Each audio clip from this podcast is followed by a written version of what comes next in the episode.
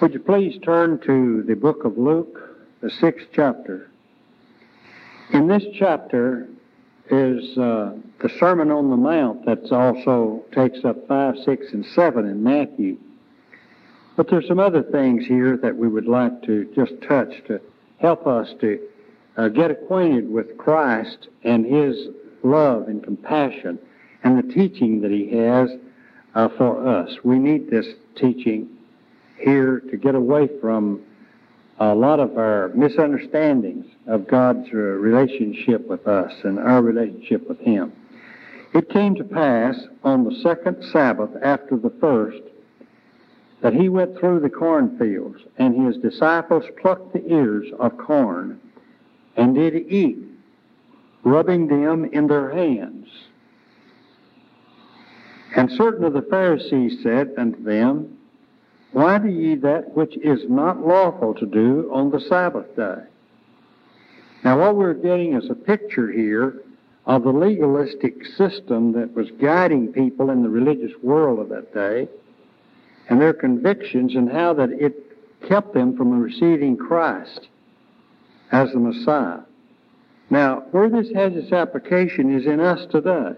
We get so attached to the teachings that we have kept, that we have made prominent in our lives, and we've sort of lost relationship with God in Christ and the Holy Spirit. And this is here for this reason, to help us to see how we think as individuals. And they were just looking to see, and a lot of people just look today. A lot of people can't hear what I say for listening to criticize me. And I'm not just referring that to me, I'm talking about any speaker usually has people listening to him to see if they can't find something to criticize him about. Now, that's just a part of humanity. And if you're tied up in that area, may God bless you to see that they had it happen with Jesus. And we need a relationship with Jesus and with God and with teachers today. And we need to, uh, to, to strike those habits in our lifetime if they're like these Pharisees here. And certain of the Pharisees said unto them, Why do ye that which is not lawful to do on the Sabbath day? And Jesus answered them and said, Have ye not read so much as this? When David, uh, what David did when he him, when himself was uh, hungry, or he hungered, and that which were and and and they which were with him. Now, it really wasn't unlawful for them to do what they were doing here on the Sabbath, but they had written 613 or even more laws and added to the to the to their law the Torah and uh, other uh, things that they were following, and in that it was there. And when they wrote what they had bound, it was it was your. That's the reason he said, "You have made void the commandments of God by your traditions." It was their tradition, so their traditions had it written in that it was. And he's telling them, he's answering them. He said, How he went into the house of God and did take and eat the showbread, and gave also to them that were with him, which it is not lawful to eat but for the priest alone. Now, uh, even though uh, just plucking one corn and doing this was not laboring, like they said you could labor on the, uh, on the Sabbath, and they had interpreted it that way. But he goes ahead and takes the time that, uh, in showing that they did eat the showbread, which was unlawful, but he was showing the grace and the mercy and that he was God. And he said, And he said unto them that the Son of Man is Lord also of the Sabbath. Now, the real challenge here was for them to accept him as God, manifest in the flesh and the Son of God. They didn't want to accept him as that. And uh, he was saying, I am the Lord of the Sabbath. I made the Sabbath for man and not man for the Sabbath. You know, he didn't make the Sabbath for us to worship. And it came to pass also on another Sabbath, so he, he's really trying to get the point over. He wouldn't have done it twice. And he did it more than this that he entered into the synagogue and taught, and there was a man whose right hand was withered. Now, what he's really wanting to teach them is love and compassion and helpfulness to humanity. And he knows that they have a hang up about their traditions and that they have made a God out of the Sabbath. And that they just left him out. They didn't care about the Sabbath. They didn't care about God.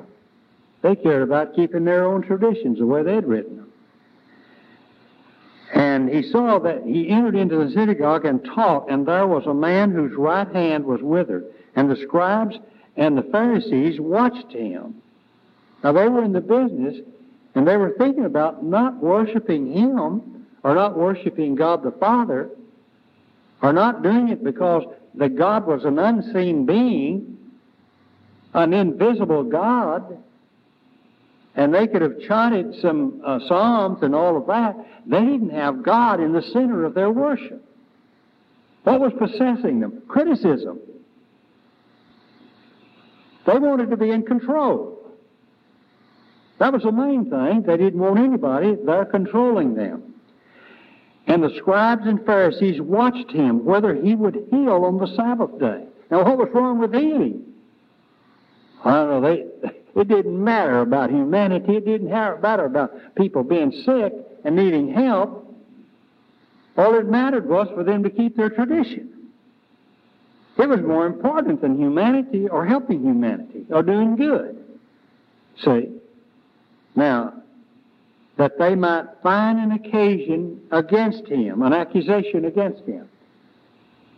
So all they were looking for is an, is, a, is an accusation or getting something to accuse him because what?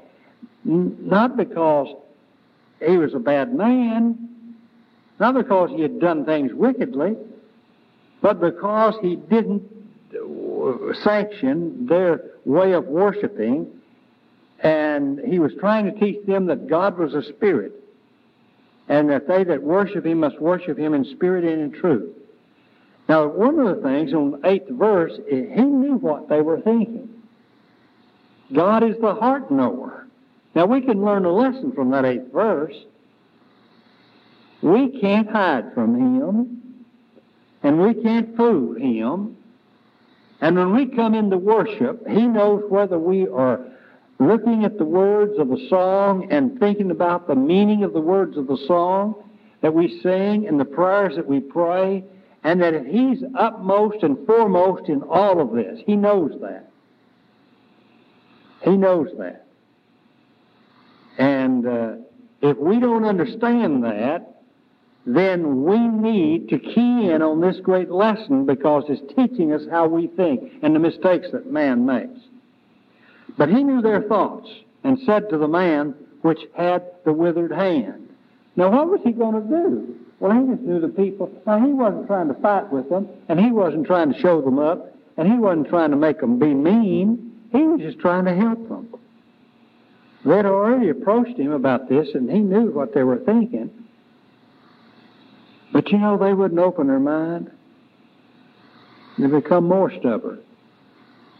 Have you ever gotten in touch with that? That that's the way we act with people, and and when we're trying to help one another, that's the way they acted.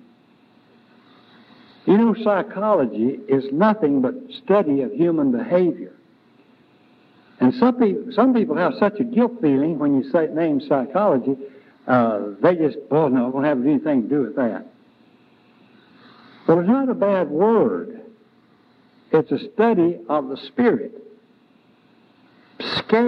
Psuche in the Greek is the spirit and the mind. And ology is a study. So it's a study of our behavior, whether we are giving over to the flesh or whether we're giving over to the spirit. So there's nothing wrong. Now, people misuse it and abuse it, and, and, and they, it's terrible how uh, the use of it is. But the Bible is the best book on psychology, on human behavior that's ever been written. And you can't improve on it. It's here. It's here. And, and the eighth verse says, But he knew their thoughts and said to the man which was withered hand, Rise up and stand forth in the midst. And he arose and stood. And He knew exactly what that is going to cause. Because he knows, man. And a person who writes a book, you think God would have written a book that wouldn't have helped man? Why, he, he came down and took on flesh that was just like the flesh we have, and he gave himself for us. It, he didn't need that. We were the only ones that needed that. And he gave up all of that that we might live and that we might be like him. And then said Jesus unto them, I will ask you one thing. Is it lawful on the Sabbath day to do good or to do evil? To save life or to destroy life? He knew what they were going to do. They were him for helping that person. And he just said, I, I lay it out here. And looking round about upon them all, he said unto the man, He's going to heal him. But we're confronted whether you're going to do good or you're going to do evil. You're going to do good, you're going to help, you're going to rise up, you're going to forgive the man, or not. And he said, Stretch forth thy hand, and he did so. And his hand was restored, whole as the other.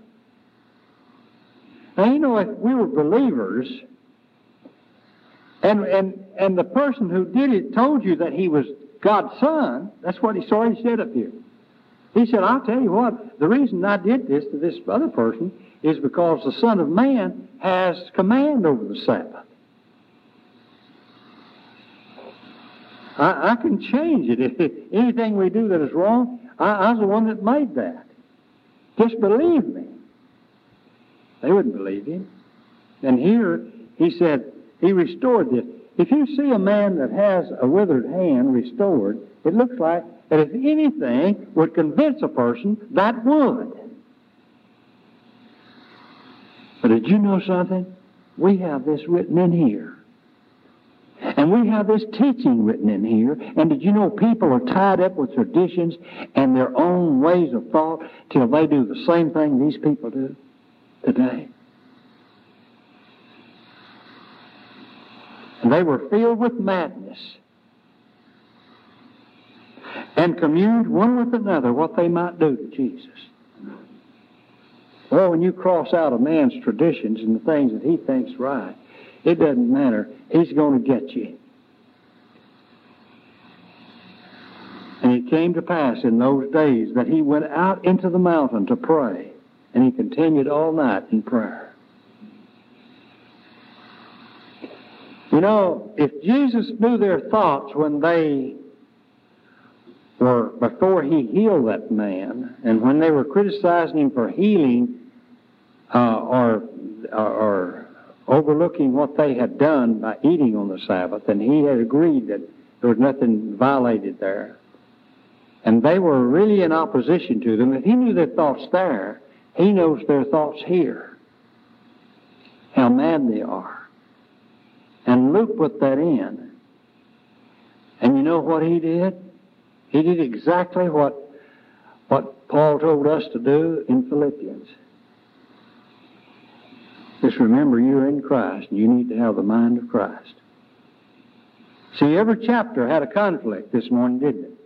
Had a lot of fuss, big fuss going on, a lot of disagreements. A lot of people miss that. They just they just see the joy that's in the book. And some people say, I'm to write a book on joy because of the joy that's mentioned. In it wasn't on joy. Joy was a choice to have when you're overwhelmed with difficulty. You miss the point if you, if you think it's written on joy. Joy was a thing that could come out of the person who's under heavy, tremendous burden. Two women fussing and fighting. A whole chapter 3 of people just fussing and feuding. In chapter 2, and it, they were blaming one another, and they were murmuring, and they were complaining. And he said the thing that causes that, the thing that take care of all of this, is to have your position in Christ take note of. That's exactly what he did here. He went out and prayed all night. He prayed all night. Now, he did something else besides deal with those conflicts and those people. He selected the 12 people that he's going to have go with him all the time. He said, I've got a big job. And he prayed all night before he selected them. Chose the 12. He named them, and we have the names there. In number 17, he said, He came down with them and stood in the plain, and the company of his disciples, and a great multitude of people out of all Judea and Jerusalem and from the seacoast of Tyre and Sidon. Now, I'll tell you that particular passage, old Luke just gathers in, and, and, and if you're acquainted, I'm acquainted with that, uh, that, and you could look in your Bible and see. But did you know what this covers? It covers the whole 200 miles that Jesus, uh, in his uh, 200 mile circumference, that he didn't get out of that when he was here. All up in Galilee, all over on the Mediterranean coast is Tyre and Sidon, all the way down to Jerusalem. It is 2,800 feet up. It was always up. And then back over across the Jordan all the way up. And, and he's got all of that Judea and Jerusalem, and from the sea coast of Tyre and Sidon, which came to hear him and be healed of their diseases. Now, that, that one passage covers a busy time. This just really. Uh, uh, just really, uh, of all the people that had gathered to see him, and they were vexed with unclean spirits, and they were healed. Oh, he must have been tired. When this happened, he must have been uh, so overwhelmed with the exertion and the overtaxing of his body. And then he ended up up at, up at Galilee, where he taught this rest of this teaching, and it's where he delivered the Sermon on the Mount. And the whole multitude sought to touch him, for they there went virtue out of him and healed them all. Now, I want to tell you, this wasn't done in, in, in the closet. It was done out in the open. But while this was happening, it never ceased. They never ceased, the Pharisees, to criticize him and want to kill him. They were after him. Oh, they were after him. They and they did. They finally did. And he lifted up his eyes on his disciples and said, and here's the kind of attitude he has in the situation, and still similar to that one that we had this morning in the book of Philippians. It's love, it's adoration, it's compassion, it's the, it's a, the way we ought to feel about people. He said, Blessed be the poor. That's the person who's completely dependent upon Him. Now, there's the people that's going to take part in the kingdom of heaven. Blessed are the people who are really thriving and they're uh, uh, and thirsting after uh, after righteousness. They're just reaching out to know the answer. And they're open minded enough, not that they're filled with their traditions and to criticize Jesus. That he just said the ones that's, that's really open and wants to know, they're going to know. So he placed the, he placed the blessing upon them. And the people who were concerned, the people who were concerned enough to weep about uh, the situation, those who were in a condition of the, uh, their arms not being used and, and withered, and and all these people he named up here, all of the ones that he'd healed, and he healed them, and, and, and grace just went out of his body and just healed them. And he was just healing people one after another. And he's saying the people who are weeping and having all these troubles, and they're concerned, they're the one that's going to get it. If you're not concerned about Jesus having power enough to help, then you don't have to worry about it because you're not going to receive help.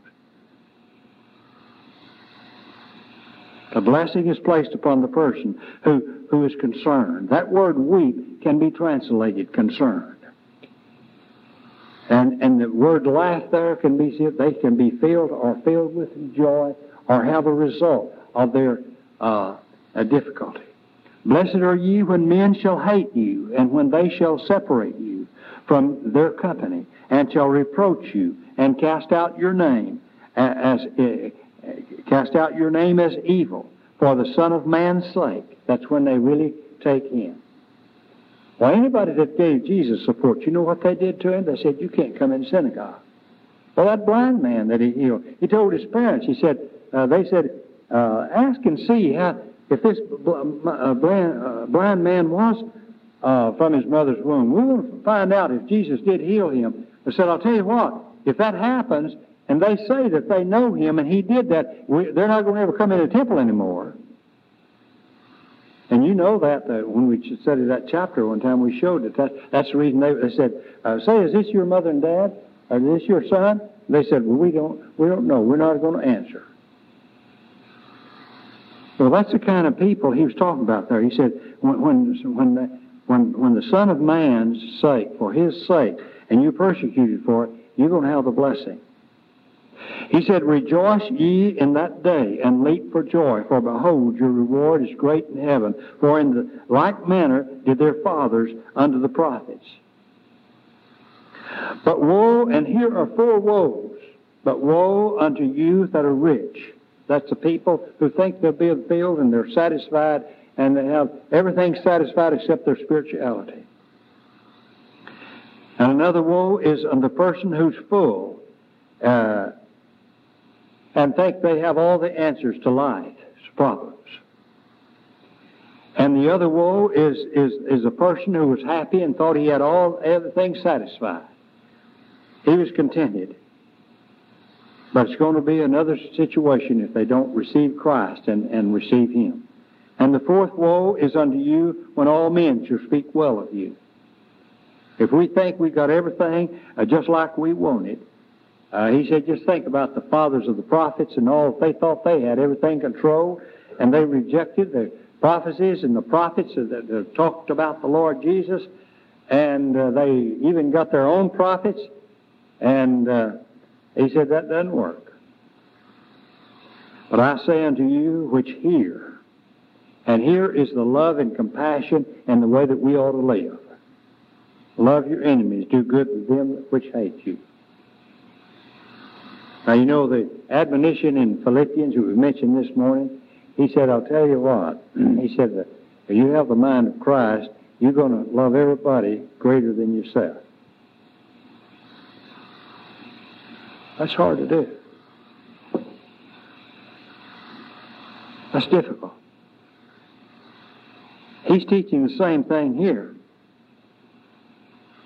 If you love your enemy, you're going to put him first. That's not easy. Why, he said, uh, uh, people who curse you, you just turn around and bless them. Look at that 28th verse. What are you talking about, Jesus? And you just pray for a person who despitefully use you. How many of us can do that? Well, every one of us that are, our position is in Christ. And we know that in, in the Lord is where we abide and that we have His mind. And a person who just works against us and just smites us, and uh, he said, just turn your other cheek and just do something good for him. 30th verse says, You just give to every man that asks you, and of him that taketh, that, that taketh away thy goods, ask them not again. And as ye would that men should do unto you, and this is what we call the golden rule Whatever so that you would do, men are doing to you, do you even so unto them. In other words, that is, is obeying uh, Philippians 2, where it says, honoring other people better than yourself.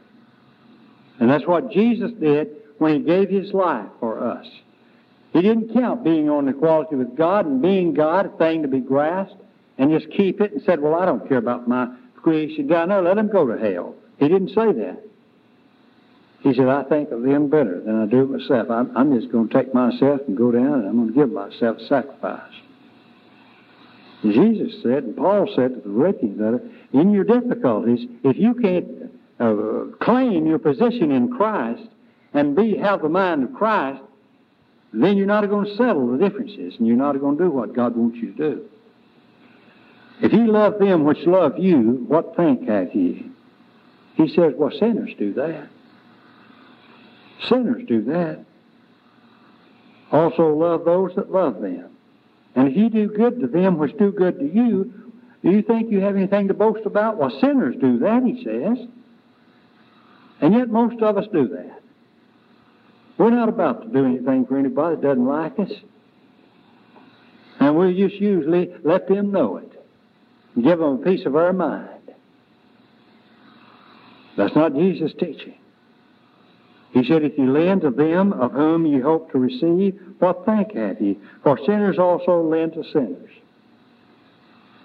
To receive as much again. Now, when you want to cause a lot of trouble over some little thing you've done to somebody because they didn't reciprocate, you're going against Jesus' teaching. He said in the 35th verse, he said, I want you to love your enemies. I want you to do good. I want you, and I want you to lend to people. And I want you to do that not expecting anything. But I'll tell you what, you'll, you'll get plenty. He said, your reward will be great. Now, if you'll do it, understanding your relationship with God is the greatest relationship to man. Because on that next verse, look at that. That's the way you're the children of the Most Highest. That's God. You know, we we talk about we're the Church of Christ and we're the children of God. Or if we are, we better act like it. And the way you act like it is just to do this. For he is kind unto the unthankful and to the evil. All we think about, our God is an angry God in the hand and we're, we're a sinner in his hands. But I'll tell you, we're, we're in the hands of a forgiving God and a loving God. He doesn't love sin and he doesn't tolerate sin, but he forgives sin. And that's the reason why he gave his son. The 36th verse, Be ye merciful, as your Father in heaven is merciful. Now, this sums up a few things that he said here before. Merciful is a person who gives what other people don't deserve. They don't deserve it. If they deserved it, it wouldn't be mercy. Mercy is that which we don't deserve. And he says in the, in the uh, 37th verse, he says, You judge not that you shall not be judged. Condemn not and ye shall not be condemned. Forgive, and ye shall be forgiven. So I said, well, God judges. Well, sure he does. And it's all right to judge righteous judge, but if you're in the business of just judging and doing like these Pharisees did Jesus, you're in the wrong business. You need to tell people that when you're judging them and when you're condemning them, that it's God and not you. If you don't, they're going to misunderstand. He's talking about our compassion and our love. 38th verse says, You give. This is, is in the context of all of these things that preceded. A lot of people report this with money. And it has to do with money, but it has to do with all of these things that he's just mentioned. Don't take it out of the context of giving ourselves as children of God, as God's representatives. It's giving our service. And if we give our service like He has asked us to do and dedicate ourselves here, what will happen is that it shall be given unto us. That's just what He said in the previous verses. He wasn't talking about money then. It includes money. It would include anything God blesses us with. But money is just one of the little things that, that, that He gives us. And it's just as important as, as, as insurance and hospitalization and, and food and clothing and all of that money, we have to have it. It's a medium of exchange. But he's talking about all these things that we dedicate unto God. Our body's a living sacrifice. You give, and this is what will happen. It'll be given unto you. If you want to be kind, you're going to be given kindness. If you give understanding, you're going to be given understanding. If you give consideration, people are going to uh, consider you. If you give accommodation, people are going to accommodate you. And they're going to do it with good measure, pressed down, shaken together, and running over. That's a law, just like the law of gravity or the law that we breathe and live, that is built into God's creation. They'll give into your bosom. For the same measure that ye meet withal, it shall be measured to you again. That is a law that we ought to just, and that's the reason I, I can't understand why people want to cheat the Lord with their money. I can't understand when people miss a Lord's Day that that they they don't give, they don't make up their contribution. That's just one thing. They don't understand this. Over in Malachi, he said, "Will a man rob God?" Well, he said, "You rob me in tithes and offerings." Now, what you do, you rob yourself. And you rob yourself of all this goodness that builds up in you when you fail to have kindness and mercy and love and grow yourself spiritually. You're robbing yourself. But money will come into that. You know, if you will make the application. And, and I'd be a timid, timid Timothy if I didn't point that out. He spake a parable unto them. Can the blind lead the blind? Shall they not both fall into the ditch? You know what these Pharisees and and the guys that criticized him, they were blind. They were trying to lead people, but they didn't know the heart of what to do, or they wouldn't have been criticized about his miracles and all of those things they've been receiving. He said they'll both fall into the ditch. And the disciple is not above his master, but everyone that is perfect shall be as his master. And why beholdest thou the mote that's in thy brother's eye, but perceiveth not the mote that is in thine own eye? You think that sort of referred to those people that just got through criticizing him at the beginning of this? Well, they could criticize him if he was doing wrong in healing those people. Uh, uh, that was a mote in comparison to the planks and the two-by-fours that they had in theirs. And he said, it, and he exaggerated. That's what we call a hyperbole. It's an exaggeration, and he did it in order. Uh, you can see the the uh, the that God loves humor. Either how canst thou say to thy brother, Brother, let me pull out the mote that's in thine eye, when thou thyself beholdest not the beam that's in thine own eye. Thy hypocrite, cast out first the beam of thy own eye, and then shalt thou see clearly to put out the mote that's in thy brother's eye. Well, that, that refers to us when we want to criticize each other to death. And there's not a one of us that does not fill with faults, and we all lack. A good tree bringeth forth corrupt, uh, uh, for a good tree bringeth not forth good corrupt tree, neither doth a corrupt tree bring forth good fruit. He's talking about what they're supposed to do, all those good things, that mercy and love and, and things.